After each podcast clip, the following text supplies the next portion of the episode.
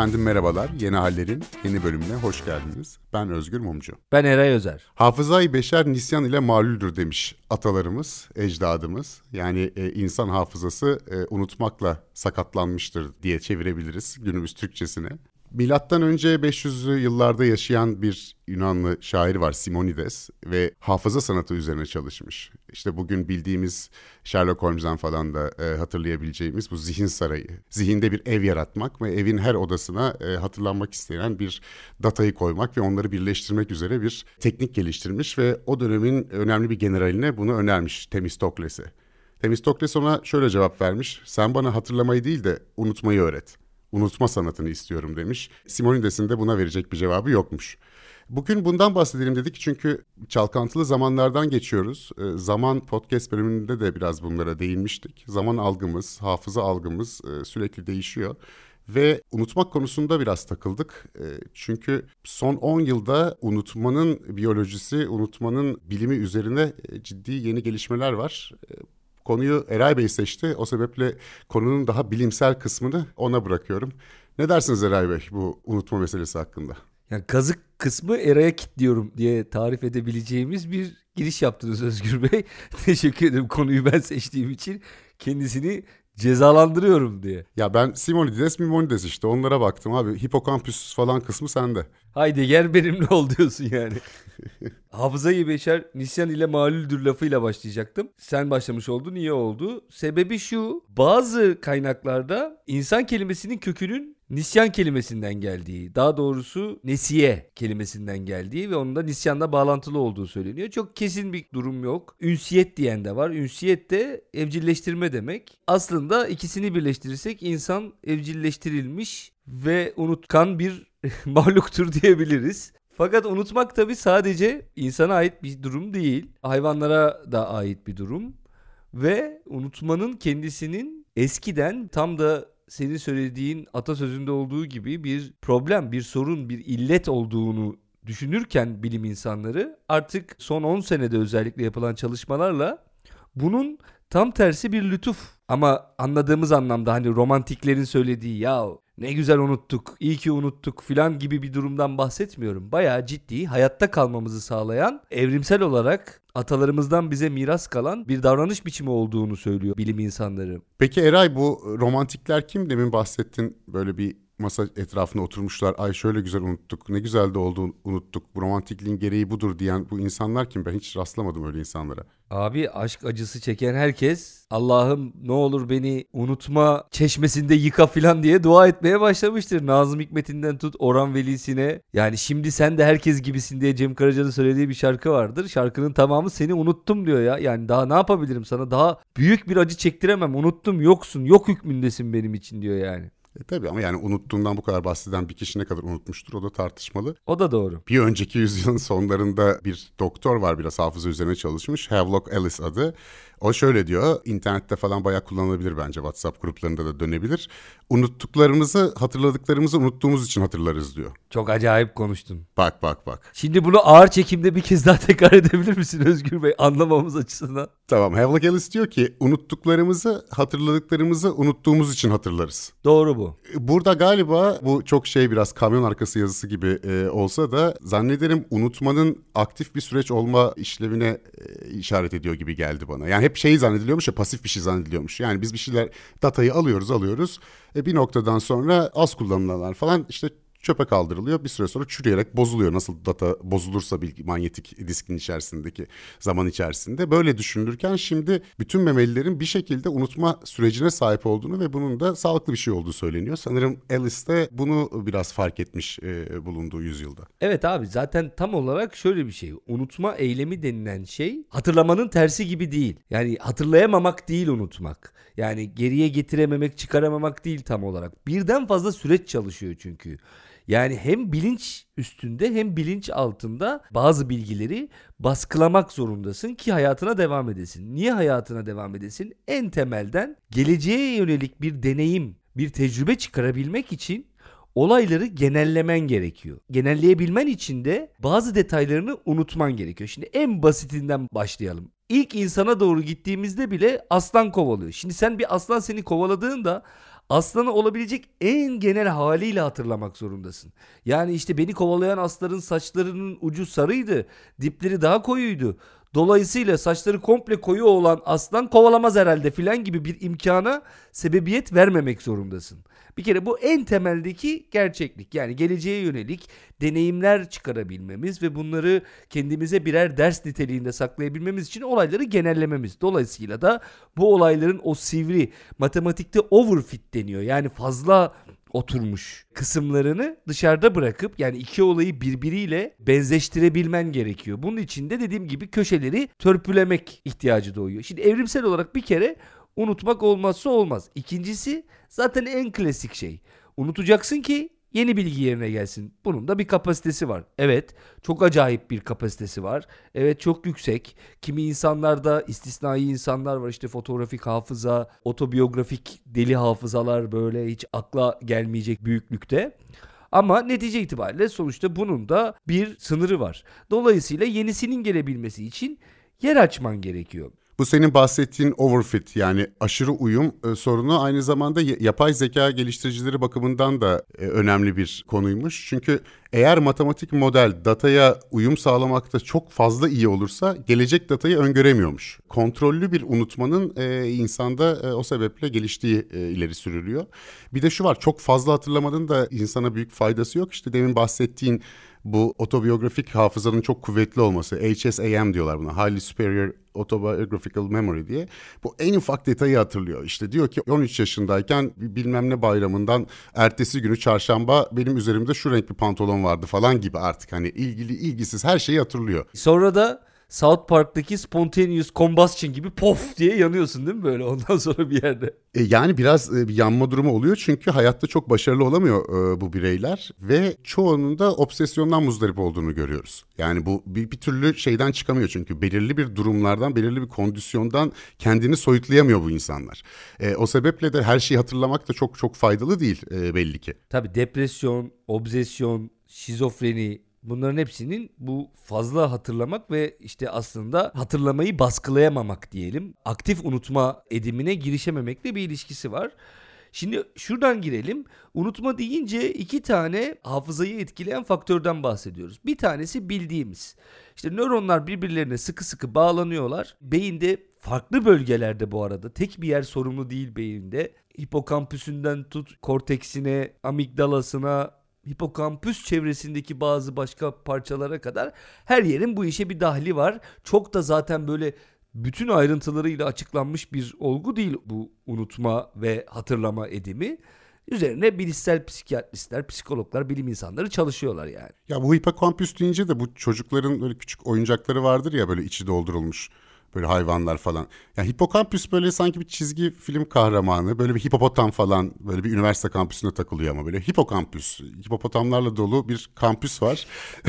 Ve bunların böyle küçük küçük oyuncakları gözümün önüne geliyor. O sebeple ben bir türlü öyle hipokampüsü ciddiye alamıyorum ama çok da ciddi bir e, fonksiyonu da var. E, çünkü o bizim bir anlamda flash belleğimiz galiba değil mi? İlk başta kısa dönemli hafızayı oraya kaydediyoruz. evet Allah seni hipopotamları böyle tatlı hatırlamaktan esirgemesin. Ben geceleri National Geographic Wild izleyen bir insan olarak yani şöyle söyleyeyim bir hipopotamın birkaç kilometre yakında gelmek istemiyorum. En ölümcül yaratık doğadaki beyaz ayılarla birlikte. Beyaz ayıların yaşadığı yerde çok insan olmadığı ama hipopotamlarla insanlar çok yakın yaşadıkları için en büyük ölüm kaynağı şu anda. Afrika'da. Ama Eray sen de e, yani gerçek hipopotamların gözüne gözüne niye bakıyorsun vahşi doğa belgesellerinde? Benim gibi böyle hipopotamları sevimli, pembe e, zıplayan yaratıklar olarak da e, tasavvur edebilirsin. Evet evet pembe pembe kakalar böyle yine hipopotamlardan çıkma. Vallahi hocam yani dediğim gibi inşallah denk gelmezsin bir hipopotama da böyle tatlı hatırlamaya devam edersin hayatta. Şunu söyleyecektim şimdi hipokampüs evet kısa süreli diyebileceğimiz sadece kısa süreli değil ama uzun süreli hafıza genellikle kortekste depolanmakla birlikte oraya geçiş sürecinde bilgilerin oraya aktarılmasında vesaire hipokampüsün çok etkisi var. Neden unuttuğumuz, nasıl unuttuğumuz nasıl öğrendiğimiz ve bilgiyi nasıl geri çağırdığımızla da ilgili. son yapılan araştırmalardan bir tanesi. Talia Jadeh ve arkadaşlarının Psychological Science dergisinde yayınlanan bir makalesinden bahsediyorum. Şunu tespit etmişler. Nasıl hatırladığın ve işte bilgiyi nasıl depoladığın ile nasıl unuttuğun arasında bir ilişki var. Nasıl bir ilişki? Şimdi iki türlü hatırlıyoruz biz. Bir aşinalık, familiarity dediğimiz bir yöntemle. Bir de recollection, anımsama yani direkt cart diye bilgiyi gidip almakla. Bu aşinalık vesaire dediğimiz yerler yani aa ben bu adamı tanıyorum biliyorum filan dediğimiz yerler hipokampüsün dışındaki bir takım yapılarla ilgili. Yani korteks var işin içerisinde, amigdala var, şu var, bu var. Direkt böyle anımsadığımız, çat diye bilgiyi çıkardığımız, ha bu dediğimiz, Portekiz'in başkenti şudur dediğimiz filan bilgiler ise daha çok hipokampüsle ilgili. Ve şunu görmüşler. Eğer anımsadığımız bilgiler unutuluyorsa eğer bu daha çok çürüme dediğimiz bir yöntemle oluyor. Yani bilginin yavaş yavaş yavaş yavaş kullanılmaya kullanılmaya tekrar edilmeye edilmeye ortadan kalkması suretiyle oluyor. Bir de diğer yöntem aşinalık dediğimiz ha evet tanıyorum biliyorum ben bu bilgiye sahibim filan dediğimiz hatırlama çeşidi ise daha çok interference yani bir bilginin diğerini gölgelemesiyle yani daha önceki bir hatıranız olabilir bu o hatıra yeni bir hatırayı gölgeliyor veya bir bilgi yeni bir bilgiyi engelliyor şeklinde yok oluyor ve böylelikle biz onu bir türlü çıkaramıyoruz hafızadan geri getiremiyoruz. Interference denilen şeyin de yani bu karıştırma işte karışıklık dediğimiz durumun da iki çeşidi var. Bir tanesi proaktif. Proaktif ne demek? Eski bilgi yeni bilginin oluşmasını engelliyor. Daha önceden bildiğiniz bir şey var. Yeni bilginin oluşmasını demeyelim de yani ortaya çıkarılmasını, hafızadan geri çağrılmasını engelliyor. Retroaktif olansa tam tersi. Yeni bir şey öğreniyorsunuz, yeni bir bilgi ediniyorsunuz. O da gidiyor eskiye dair bir bilgiyi, hafızanızın bir parçasını ortadan kaldırıyor, siliyor. Tam silmese bile sağlıklı bir şekilde çalışmasına diyelim engel oluyor. Böyle bir iki yapı var. Ve işte dediğim gibi Talya Cadep ve arkadaşları diyorlar ki nasıl öğrendiysen yani familiarity ile öğrendiysen interference yüzünden unutman mümkün. Yani karışıklık yüzünden. Yok recollection yani anımsama yöntemiyle öğrendiysen o zaman da daha çok çürüme devreye giriyor. Kullanmazsan bu tür bilgiler yani bu tür işte üçgenin iç açıları toplamış 180 derecedir. Yok efendime söyleyeyim Portekiz'in başkenti Lisbon'dur filan gibi bilgiler de çürümeye dahil oluyor. Ya hatırlar mısın bilmiyorum eskiden televizyonda mega hafıza teknikleri vardı. Böyle bir bıyıklı bir abi sunuyordu onu. Evet ya. Böyle bir takım tekniklerle bir şeyleri hatırlatıyor. O zaman herhalde advertorial tarzın ilk örneklerinden biriydi Türkiye'de. Bayağı da uzun sürüyordu değil mi o tanıtımlar? Böyle 15-20 dakikalık falan programlar vardı gibi hatırlıyorum ben. Evet abi hiç unutmuyorum. En son Flash TV'deydi herhalde onlar. Dediğin gibi bir ara çok popüler olmuştu. Ve böyle popüler kanallarda falan da reklam verir hale gelmişti. Bir hafıza teknikleri seti böyle içinden kasetler masetler çıkıyordu yanlış hatırlamıyorsam. Abi o şeydi dünya hafıza şampiyonlarından Melik Duyar diye biliniyordu o hadise. Yani o bıyıklı beyefendinin adı Melik Duyar'dı yanılmıyorsam. Evet Melik Duyar olduğunu falan hatırlamıyordum. Tebrik ediyorum oturup ona bak baktığın için seni ekstradan tebrik etmek istiyorum. Bir de işin ilginç kısmı hiç tekrar etmemesek de unutamadığımız bazı anılar var. Bunlar tabii ilginç. Yani bunlar işin gizemli kısımları. Neye göre beyin bunu depolarken abi bak bunu tekrar etmeyebiliriz ama bunu siz asla unutmayın filan diye bir kenara ayırıyor. Neye göre diğerlerine bazen çok daha ne derler hızlı bir şekilde öğrendiğimiz bir bilgiyi pat diye unutuveriyor. O kadar ki şöyle de bir data paylaşayım, istatistik paylaşayım. Öğrendiğimiz bilgilerin %42'sini yani hayatımız boyunca akarken, hayat devam ederken bu bilgilerin %42'sini 20 dakika içinde unutuyoruz. %56'sı 1 saat içinde gidiyor. %64'ü 9 saat içerisinde gidiyor. %75'i bir hafta içerisinde gidiyor. Yani dörtte üçünü bir hafta içerisinde ne öğrendiysek unutuyoruz aslında. E, ve çok e, unuttuğumuzu zannettiğimiz hatta bildiğimizi bile bilmediğimiz bazı bilgilerin de beklenmedik zamanlarda e, açığa çıkması var. E, mesela rüyalarda buna rüyalarda buna sıklıkla karşılaşılıyor. Buna aşırı bellem deniyor. Hipermnezi e, adıyla geçiyor. Freud'da var bu rüyalar üzerine yazdığı eserinde bir örneği. İşte bir tanıdığı rüyasında iki kertenkele e, ve e, bir bitki görüyor. İşte kertenkeleleri alıyor bir yere kaldırıyor. O bir bitkiyle besliyor. Fakat bitkinin Latince ismini ezbere biliyor. Fakat bu kişinin botanikle vesaireyle hiç bilgisi yok. Uzun bir Latince'de ismi var böyle üç kelimeden oluşan. Onu da gayet net biliyor ve bir şekilde rüyasının anlamını çözemiyor. Aradan 13-15 sene geçtiğinde bir arkadaşının evine ziyarete gidiyor. O da ona botanik bahçesini gösterirken aynı bitkiyi görüyor şeylere yedirdiği kertenkelelere. Bir bakıyor ki bitkinin altındaki Latince ismi kendi el yazısıyla yazılmış. İşte 13-15 sene sonra 18 sene sonra bunu gördüğün zaman adamcağız şoka giriyor tabii. Sonra hatırlıyorlar ki o ev sahibinin e, kız kardeşi işte küçükken bundan rica etmiş ben böyle bir şey yapacağım. E, botanik bahçesi kuracağım. İşte bunların isimlerini yazar mısınız diye. O da böyle bir hengamede hızlıca bir kağıda yazı vermiş. Unutmuş yazdığını bile unutmuş. Evindeki kütüphanesini düzenlerken de bir dergi geçiyor eline. O dergide aynı gördüğü şeyleri görüyor. Ne derler adına kertenkeleleri. Ve bir geriye dönüyor ve şunu fark ediyor. 1830 senesinde bu yazıyı yazmış. 1831 senesinde bu dergiyi okumuş. 1832 senesinde ise bu rüyayı görmüş. Ancak e, üzerinden bütün bunların 15 sene geçtikten sonra neden bütün bunları e, rüyasında gördüğünü anlamış. Tabii Freud bunu hemen işte kastrasyonu vesaire falan bağlamış e, şeyinde eserinde ama burada e, şu andaki araştırmacıların asıl takıldığı mesele e, hafıza ile rüya arasındaki ilişki. Bu ve bu hipermnezi dediğimiz hadise. Başka örnekleri de var. Mesela dikiş makinesindeki iğnesi böyle bir değişiktir ya onun. Ortasından böyle boşluk vardır oraya geçirilir iplik. Onu icat eden mucit de sürekli deniyor deniyor. İğneler kırılıyor çünkü makine hızlı çalışıyor. Tak tak tak tak diye inecek. Ona iğne dayanmıyor. E, rüyasında Afrika kabilesindeki yerleri görüyor ve ellerindeki şeylerle o geleneksel mızraklarıyla. Hafif böyle ovaldir ya o. Ve sabah uyanınca o rüyayı hatırlıyor ve mızraklardaki e, formu dikiş iğnesine uyguluyor. Yani rüyada aslında bildiğimiz bazı çözümler, bazen eskiden gördüklerimiz birbirleriyle e, arasında çok serbest bağlantılar kurarak karşımıza çıkıyor. Ve belki rüyaları hatırlamama sebeplerimizden biri de bu. Çünkü normal e, hayatımızda gördüklerimiz arasındaki bağlantıları bir şekilde kuruyoruz. Bir düzen getiriyoruz gördüklerimize. Ve hafıza da biraz e, bununla ilgili çalışıyor. Çünkü işte nöronlar sinapslar aracılığıyla aralarında anlaşıyorlar ve bağlantıları ne kadar kuvvetliyse o kadar daha iyi bir şekilde nakş oluyor e, hafızanıza. Bağlantılar ne kadar gevşekse rüyalarda gördüğümüz birbirleriyle alakasız şeyleri üst üste görmek gibi belki de o kadar zor hatırlıyoruz. Şimdi birazcık tabii bunları böyle paldır küldür e, girişmiş olduk. Şöyle yapayım. Bundan sonra anlatacaklarımızı biraz daha rahatlatsın diye bence. Çok uzun bir konu hafıza ve hani neresinden yaklaşırsak yarım saatte bir saatte mümkün değil anlatmak. Keza unutma edimi de öyle aslında. Biz birazcık ucundan her zaman yaptığımız gibi bilgi veriyoruz. Ama birazcık hafıza kısmı ile ilgili yani bu hafızaya kaydetme kısmı ile ilgili birazcık bilgi vermekte fayda var. İki tür hafıza olduğunu söylüyorlar. İki isimle anılıyor bu. Bildirimsel hafıza Türkçe'de. Ama bunun İngilizcesinde yine bunları bütün bu kavramların bu arada İngilizcelerini tekrar ediyorum. Yanlış anlamayın. İngilizce ukalalığı yüzünden değil. Çünkü hem literatürde böyle hem de aslında İngilizce bilenler için anlaması daha kolay oluyor. Bildirimsel hafıza çok fazla bir şey çağrıştırmıyor işin açıkçası. Eğer o konunun içinde değilseniz. Explicit veya declarative dedikleri bir hafıza çeşidi bu. Bildirimsel hafıza veya açık bellek diyorlar. Şimdi bunu şöyle tarif edebiliriz. Declarative olmasının sebebi şu. E, bilinçli bir şekilde hatırlayabildiğin bilgiler, geçmiş tecrübeler vesaire. Bir de implicit var. Non-declarative diye geçiyor.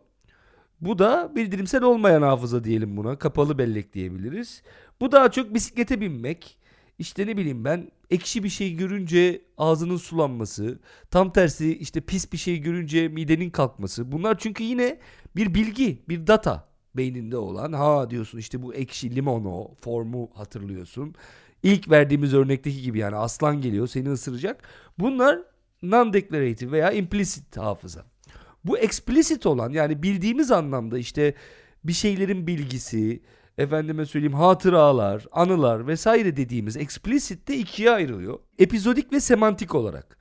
Epizodik olanlar yine örnek üzerinden gidersek bir kedi ile ilgili diyelim mesela bir hatıranız. Görüyorsunuz bir tekir görüyorsunuz. Diyorsunuz ki aa benim de tekirim vardı işte çok da severdim ismi de şuydu filan dediğiniz şey epizodik hafıza. Kedi nedir re dair bilginiz ise ya bu bir kedi dediğiniz şey ise yani şeylerin bilgisi filansa semantik hafıza. Bu ayrımları özellikle anlattım. Çünkü bugün artık gelinen noktada bilim insanları zaten unutma ediminin bilinçli bir şekilde yapıldığını, bir tür hayatta kalmaya yönelik bir e, davranış biçimi olduğunu ve bunun da tam da bu yüzden bazı hafıza çeşitlerine yönelik daha hızlı ve rahat çalıştığını söylüyorlar. Yani ne demek bu? Mesela örneğin Explicitle ilk başta söylediğim bu bildirimselle implicit arasında implicit neredeyse hiç unutulmuyor. Yani bisiklete binmeyi yıllar sonra bile çat diye hatırlıyorsunuz. Belli ki beyin orayı ayrı bir rezerve alıyor. Piyano çalmayı unutmuyorsunuz. Geliyorsunuz 3-5 notaya basıyorsunuz. Ha diyorsunuz başlıyorsunuz. Explicit içindeyse epizodik olanları yani kediyle ilgili hatıralar benim bir kedim vardı ya da komşunun kedisi vardı ismi şuydu filan dediğimiz şeyleri ise yine çok kolay unutuyorsunuz. Kedi nedir? Ne anlama gelir yahu dediğimiz kısımları yani semantik kısımları yine unutmuyorsunuz. Yaşlansanız da unutmuyorsunuz. Büyük ihtimalle yani Alzheimer'sınızdır, çok acayip bir demans geçiriyorsunuzdur. Onlardan bahsetmiyorum. Onları kastetmiyorum. Dolayısıyla yaşlılıkta giden yine epizodik hafıza oluyor. Dolayısıyla insanlar yani bilim insanları diyorlar ki ha bu kadar hafıza çeşidi içerisinde epizodik hafızaya dönelik bu kadar çok unutma, daha rahat unutma eylemi varsa bunun bir sebebi olmalı. Ve bu sebep muhtemelen insanın bilinçli olarak o kadar hafıza çeşidi içerisinde epizodiyi tırnak içerisinde lüzumsuz veyahut da fazlası zarar bulması ve onu hadi arkadaş ben bu kısmı unutayım demesinden kaynaklanıyor diyorlar ve sonra da bunu ispatlamaya girişiyorlar. Ya bu bil, bilişsel bilim e, alanında çalışanların işte bu son 10 senedir özellikle unutmanın e, üzerine gitmelerinin sebebi buradan bir yandan hem beynin nasıl çalıştığını anlamak elbette aynı zamanda bazı e, hastalıklara bir anlamda çözüm bulmak ya da onları da daha iyi anlamak. Şunu iddia edenler var yani bu konular araştırılıyor acaba böyle midir diye bazı teoriler var ve üzerinde çalışmalar var. Deniyor ki bu flashbackler, obsesif düşünceler, e, depresif eğilimler, e, işte fikirleri kontrolde zorluk aşırı aktif bir hipokampüsten kaynaklanıyor olabilir. Yani unutma sürecinin sağlıklı işlemesinden. Bunun yanı sıra şuraya kadar da götürenler var. Alzheimer'ın unutma sürecinin aşırı faaliyetinin sonucu olabileceğini de söylüyorlar ve bu yöndeki araştırmalar e, yoğunlaşmış durumda gördüğüm kadarıyla. Bir de şunu fark ettim. Yani daha öncekilerde fark edip yazmış ben de o sayede fark ettim elbette. Platon hafızayı üzerine anıların işlendiği bir balmu tablet olarak görüyor. E, daha sonraki metaforlara bakıyoruz. İşte bir depoya benzetiyor. Kütüphaneye, arşive, saraya, binaya. Yani hep muhafaza ile ilgili kavramlara benzetiliyor hafıza. Zaten hafıza da e, Arapçadan muhafaza aynı kökenden geliyorlar. E, fakat teknoloji ilerledikçe bizim hafıza teorilerine yaklaşımımız da değişiyor. Yani fotoğrafik hafıza demeye başlıyoruz çünkü fotoğraf icat edilmiş. E, 1839'da ilk defa fotoğrafik hafıza ifadesi geçiyor. E, fonograf icat edilince 1877'de e, fonograf üzerinden yani artık balmum tablet değil de kaydedilebilecek başka bir cihaz bir disk üzerinden düşünüyoruz. E, film icat edilince zaten bütün zaman algımız işte bu e, fast forward'lar, flashback'ler falan filan ve zamanı görüşümüz, hafıza ele alışımız da değişiyor. 1950'lerden itibaren bu işin yerini bilgisayar almaya başlıyor. Günümüzde daha ziyade yapay zeka alıyor. Program başında ben de mesela bir yapay zekaya ilgili e, atıfta bulundum. O zaman bulduğumuz teknolojiler mi hafızamız biçimlendiriyor yoksa icat ettiklerimiz mi hafızaya yaklaşımımızı şekillendiriyor. Ee, bu da tabii benim dikkatimi çeken bir konu oldu. Şimdi bu güzel bir ikilem çünkü aslında bilim ilerledikçe bilim insanları yine söylediğim gibi bunları çözmeye başlıyorlar. Çünkü temel varsayım en başta da söylediğim gibi hafızanın zamanla böyle çürüyen bir şey olması veyahut da işte yerine başka bilgiyle karıştırmak. Ay o öyle miydi böyle miydi filan gibi bir karışıklık diye ve bunu da aslında insanın bir kusuru olarak görürken Şimdi mesela bütün makalelerde 3 tane isim karşıma çıktı. Bunların üçü de çeşitli hayvanlarla çalışıyorlar. Bir tanesi Oliver Hart, bir tanesi Ron Davis, bir tanesi de Paul Frankland. Şimdi Ron Davis 2012'de yaptığı bir çalışma var. Meyve sinekleriyle yaptığı çalışmada sineklere verdiği elektroşoklarla bazı kokuları eşliyor birbirine. Dolayısıyla sinekler bu şoklardan kaçınıyor ve dolayısıyla aslında o kokuları duyduğunda da o şokun geleceğine dair bir fikri oluyor. Fakat dopamin salgılayan nöronları aktive edince bu eşleşmenin çok daha kolay unutulduğunu fark etti. Yani dopamin aslında unutmayı kolaylaştırıyor. Aynı şekilde dopamin salgılanmasını baskılayınca hafızası sineklerin daha korunaklı bir hale geliyor. Daha çok akılda kalıyor. Bir de ortaya çıkıyor ki dopamin nöronları sineklerde uzun süre aktif kalıyor. Özellikle bu şoklardan sonra. Yani beyin şoku yiyip şokla bir kokuyu eşleştirdiğinde hemen dopamini devreye sokuyor ki bunu bir an önce unutayım ben diye. Yani bu ikisi arasındaki ilişki gitsin istiyor. Bir de Oliver Hart'ın bir çalışması var. Oliver Hart da farelerle çalışmış ve şunu merak ediyor işte hatırlamak dediğimiz şey bir şeyi hafızada sağlıklı bir şekilde, güçlü bir şekilde kaydetmek, nöronlar arası bağlantının güçlü olması anlamına geliyordu ya. Bu güçlü yapan şey ne nöronlar arası bağlantıyı diye AMPA reseptörleri, AMPA reseptörleri diye reseptörler var. Ve bunlar böyle çok oynak reseptörler. Sinapsın dışına içine çıkıp gelen ve böyle oynak reseptörler bunlar. Yerinde durmayan tabiri caizse. Beyinde bu AMPA reseptörlerini AMPA diye uzun uzun söylemiyorum. Türkçe söyleyip geçiyorum kusura bakmasın dinleyenler. AMPA reseptörlerini coşturan veya baskılayan bir sistem var. Ve denemişler AMPA'ları yok eden mekanizmayı bastırdıklarında sahiden de fareler objelerin yerlerini unutmamaya başlıyor. Oliver Hart'ın vardığı sonuç şu ki unutma diyor benim anladığım kadarıyla diyor hafızanın bir sorunu değil bir fonksiyonu diyor. Yani hafızanın bir parçası da unutma işlemi. Onu böyle bilinçli bir şekilde bu reseptörler devreye girerek unutma sürecini hızlandırıyorlar. Bir de Paul Franklin'den bahsetmiştim abi. O da önemli şu açıdan. Yeni hücre oluşumu diye bir hikaye var. Nörogenesis diyorlar. Nöronların sayısı arttıkça, yeni hücre oluştukça şey gibi bir varsayımla hareket etmişler. Ne kadar çok yeni hücre o kadar güzel hafıza, o kadar güzel bilgiler daha kolay çıkarılacak falan diye. Yine farelerle çalışmış bu abi de. Hiç öyle olmamış iş. Nörogenesis yani nöron sayısı arttıkça unutma artmış. Allah Allah ulan cillop gibi işte hipokampüsün içerisine yeni nöronlar var. Nörogenesis süreci içerisinde olmasına rağmen unutuyor. Bunun niye olduğunu düşünüyorlar ve şöyle bir sonuca varıyorlar. Diyorlar ki kardeş bu şöyle bir sistem. Kurulu bir devre gibi düşün hipokampüsün içerisi hafıza kısmı. Şimdi bir takım kablolar bunlar nöronlar ve kablolar belli bir şekilde döşenmiş. Şimdi araya durduk yere başka yeni kablo sokarsan oradaki o paterni o şekli bozmuş oluyorsun dışarıdan bir müdahaleyle. Dolayısıyla yeni devreler oluşması gerekiyor. Yeni devreler oluşurken de insan eskilerin bazılarını unutuyor. Bütün bu denekler üzerine yapılan bilimsel araştırmalar e, bana kabus gibi bir hikayeyi e, hatırlatıyor. Seninle de bu podcast'i çekmeden evvel mesajlaşma üzerine bahsetmiştik. Henri Molaison, Fransızca okursak herhalde Fransız asıllı Amerika'da yaşıyor. Henry Molaison artık adı neyse ama daha ziyade zaten HM ya da işte Mr. H isimleriyle biliniyor. 1953 senesinde Henry Molaison hastaneye başvuruyor. İnanılmaz e, sık nöbet geçiren bir sarı hastası, epilepsi hastası ve e, işini gücünü halledemiyor, hiçbir şey yapamıyor. E, bütün hayatı felç olmuş durumda. E, 27 yaşında. E, o zamanın biraz daha beyine mekanik bir yaklaşım var herhalde. İnceliyorlar, ediyorlar. Tamam diyorlar senin beyninden şu şu kısımları aldık mıydı? Sen güzel böyle sara krizi falan olmadan yaşayacaksın diyorlar. O da kabul ediyor çok e, ağır nöbetler geçirdiği için. E, ameliyat sonrasında gerçekten bir daha sara krizi geçirmiyor. Fakat şöyle bir şey oluyor. Hipokampüsün de önemli bir kısmını almışlar e, ameliyat esnasında. Ve 1953'ten öldüğü sene 2008'e kadar ana saplanıyor. Yani 1953 öncesi hatta operasyondan bir iki sene öncesi 1950 diyelim 50 öncesini hatırlarken daha sonrasındaki hiçbir şey hatırlamıyor ve hafızası sadece bir dakika. Yani bir dakika içinde yaşıyor bu kadar sene boyunca. Ve üzerinde sayısız deney yapılıyor ve öldükten sonra ismi açıklandı. Yani bu hipokampüs hipokampüs diye ben de biraz böyle e, hipopotamlara falan benzetip suyuna gitmeye çalıştım. Ama mühim bir alet diyorsun yani öyle yabana atmamak lazım. Yani inanılmaz bir şey. Yani şeyler de var tabii. Asker S dedikleri bir durum var. Yanılmıyorsam İkinci Dünya Savaşı sırasında beynine bir an bir e, hasar alıyor. Şarapnel parçası galiba. O da mesela yüzleri hiçbir şekilde hatırlayamıyor. Yüz tanıyamıyor. Yani bu tip şeyler oluyor ama hafızaya ilişkin yani beynin bazı parçalarının çok çok önemli bir rolü olduğu ortada. Fakat o abimiz bu arada çok enteresan. Yine benim dediğime delalet bir başka makalede denk geldim. Onu sana yollarım bak unuttum sana göndermeyi.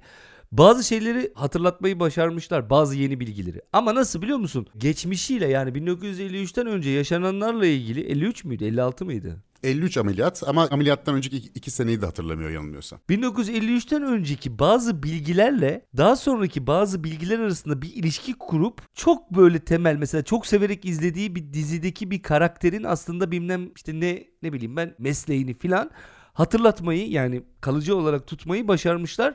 Ama yine birazcık bu söylediğim semantik hafızaya referans veren şeyler bunlar. Ya, ya geçmişle bir bağ kuruyorlar falan. Temel böyle 3-4 tane şeyi hatırlamış bu abimiz. Eray ama yani büyük bir kabus değil mi? Sadece bir dakikaya hapsolmuşsun ve işte 1980'lerin başında e, ekstra edindiğin tek bilgi şu. Eskiden kovboy filmlerinde sevdiğin Ronald Reagan var ya. Evet diyorsun. O şimdi devletin başkanı oldu diyorlar. Yani alabildiğin bilgi de böyle saçma sapan bilgiler yani. Tabii tabii. E, ama zaten işte bu retrogate amnezya, bu Memento diye film vardı hatırlıyor musun? Evet. Adam her sabah bir kendine not yazarak başlıyordu filan.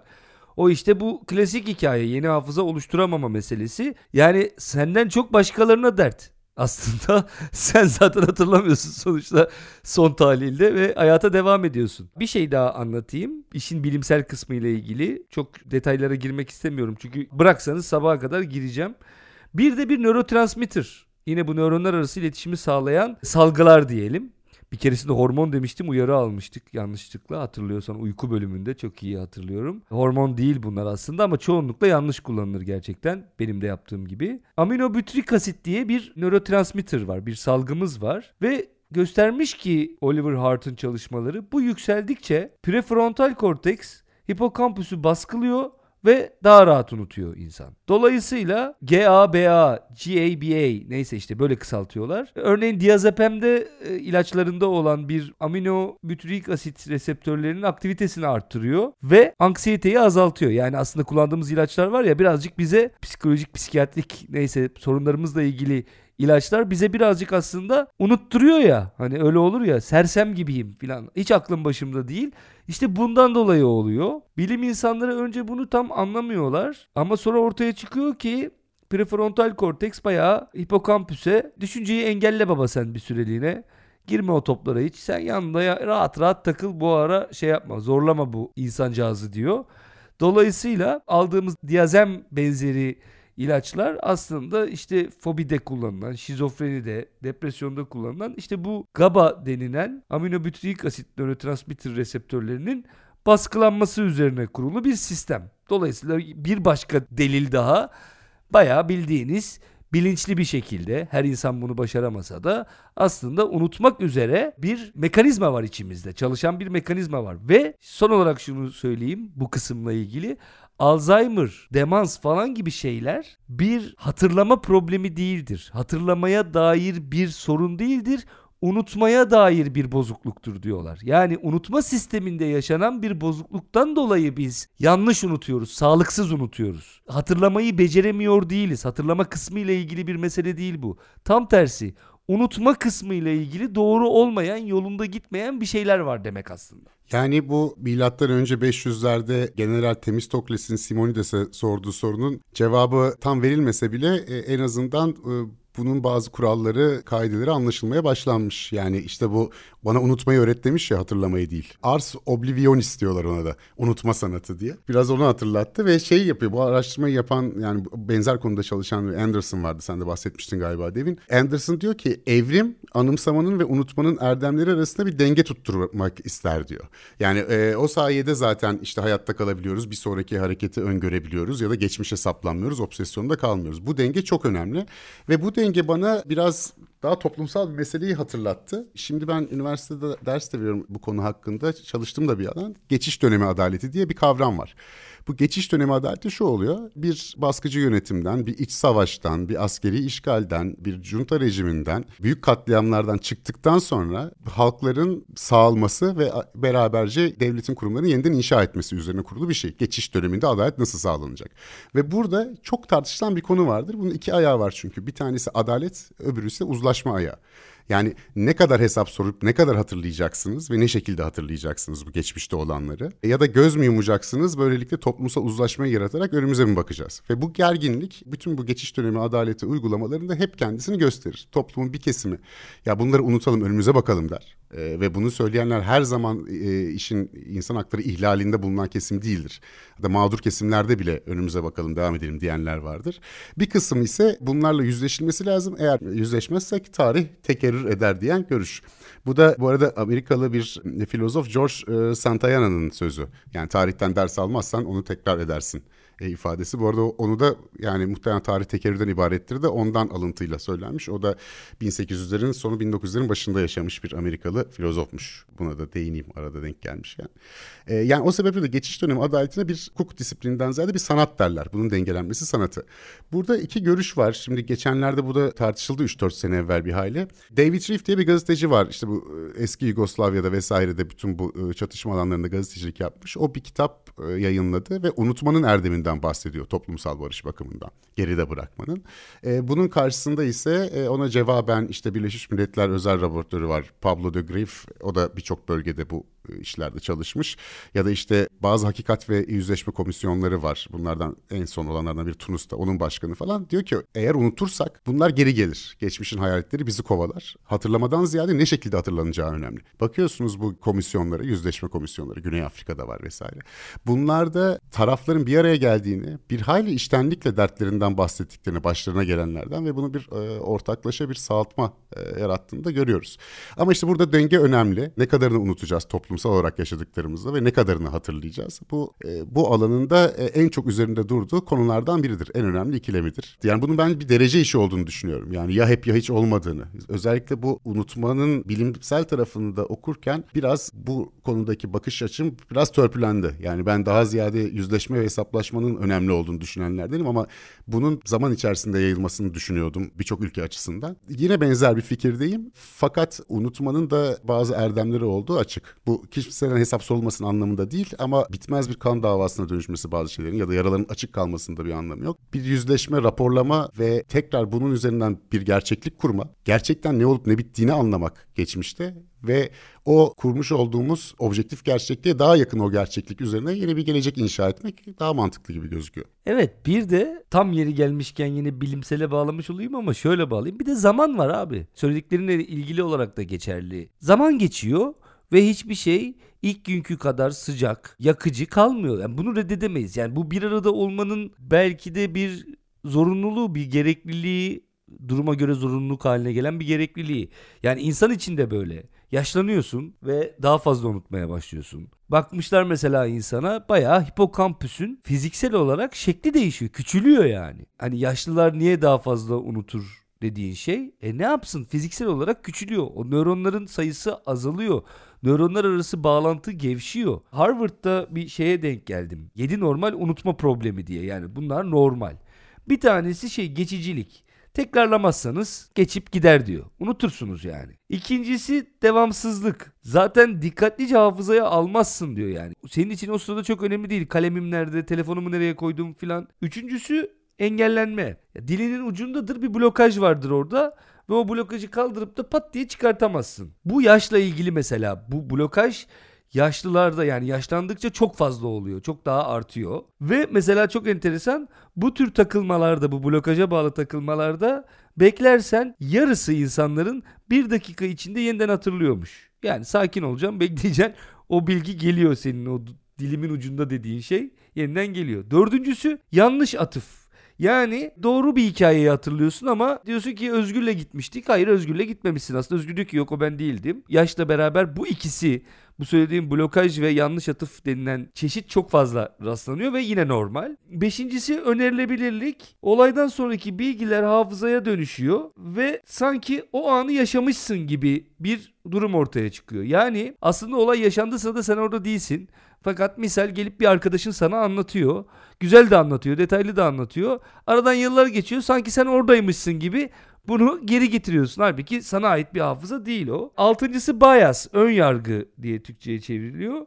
Yani kişiliğin, karakterin, inancın anıyı hatırlarken bazı detayları değiştiriyor. Yedincisi de direnç. Aslında direnç unutamamak demek. Unutman gereken bir şeyin hafızanda çok diri kalması özellikle travmatik olaylarda ve bu da bir hafıza problemi olarak kabul ediliyor. E, diyorlar ki bunlar normal.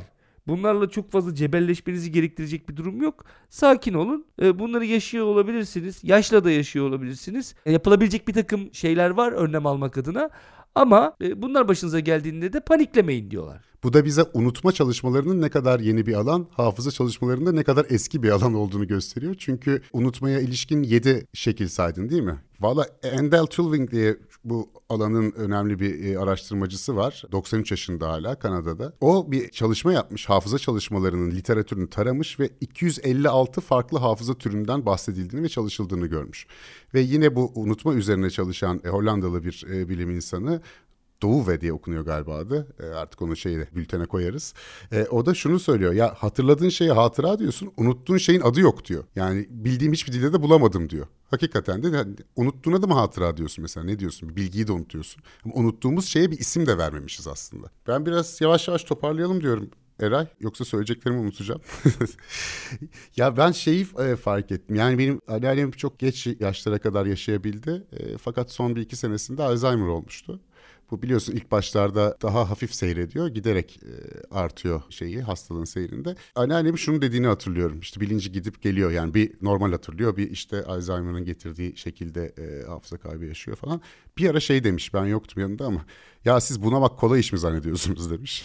bir, bir onu hatırladım. Çok güzel laf. evet bir de yine vefatına yakın şunu söylemiş. Hayatına şöyle bir bakmış anladığım kadarıyla ve şöyle demiş.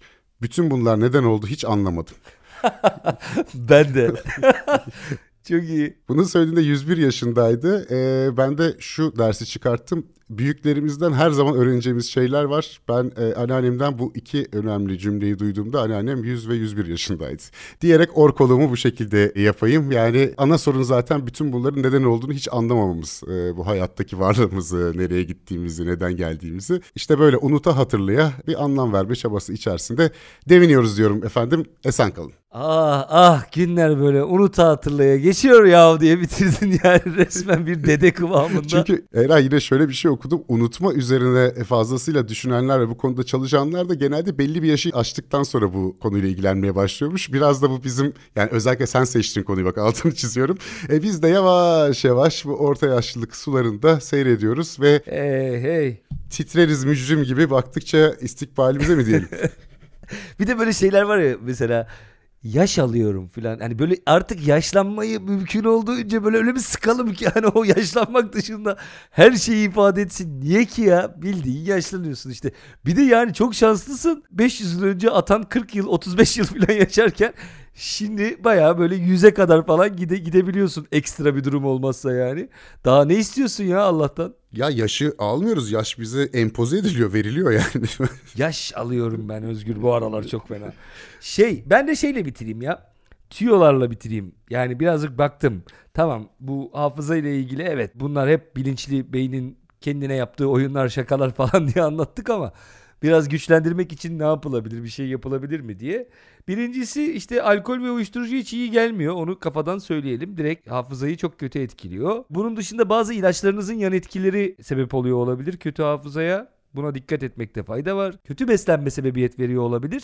Buna da dikkat etmekte fayda var. Uyku düzeni çok önemli. Uyku düzeninize dikkat edin.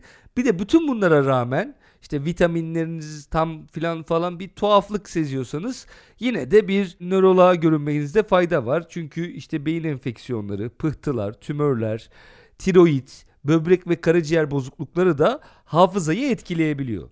Tüyo kısmına gelecek olursak bu yemeği içmeyi geçtikten sonra ve uykuyu vesaireyi tekrar çok önemli diyorlar. Ama nasıl? En önemlisi öğrendikten hemen sonraki ilk birkaç saat içerisinde hiç beklemeden tekrar edin bir daha diyorlar öğrendiğiniz şeyi. Hatırlamak istiyorsanız yani uzun süre. Sonra giderek araları açarak tekrar edin. Bir de unuttuklarınızı tekrar ederseniz bu çok işlemiyormuş. Her şeyi tekrar etmek gerekiyor.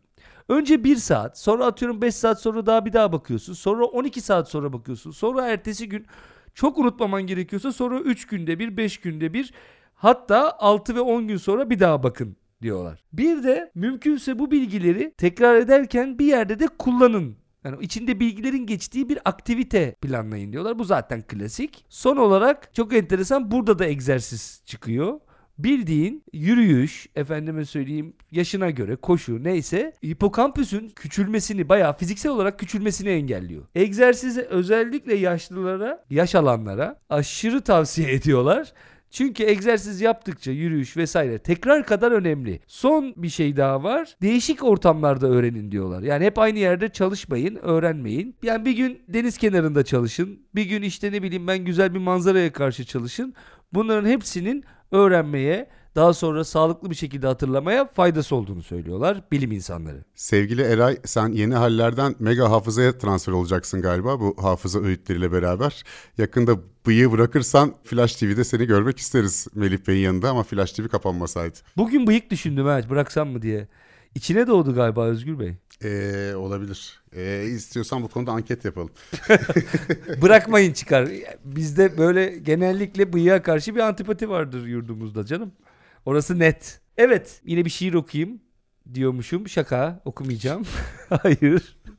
Senin suratının ifadesini merak ettiğim için söyledim. Ya bizim arkada gitar çalacağım sen şiir okurken. Akdeniz akşamları diye. Evet ama Camus'un şu lafıyla bitireceğim şiir değil. Hatırlamak için yavaşlar, unutmak için hızlanırız demiş. Bence çok iyi, çok doğru. Gerçekten de unutma ve hatırlama süreçlerime baktım.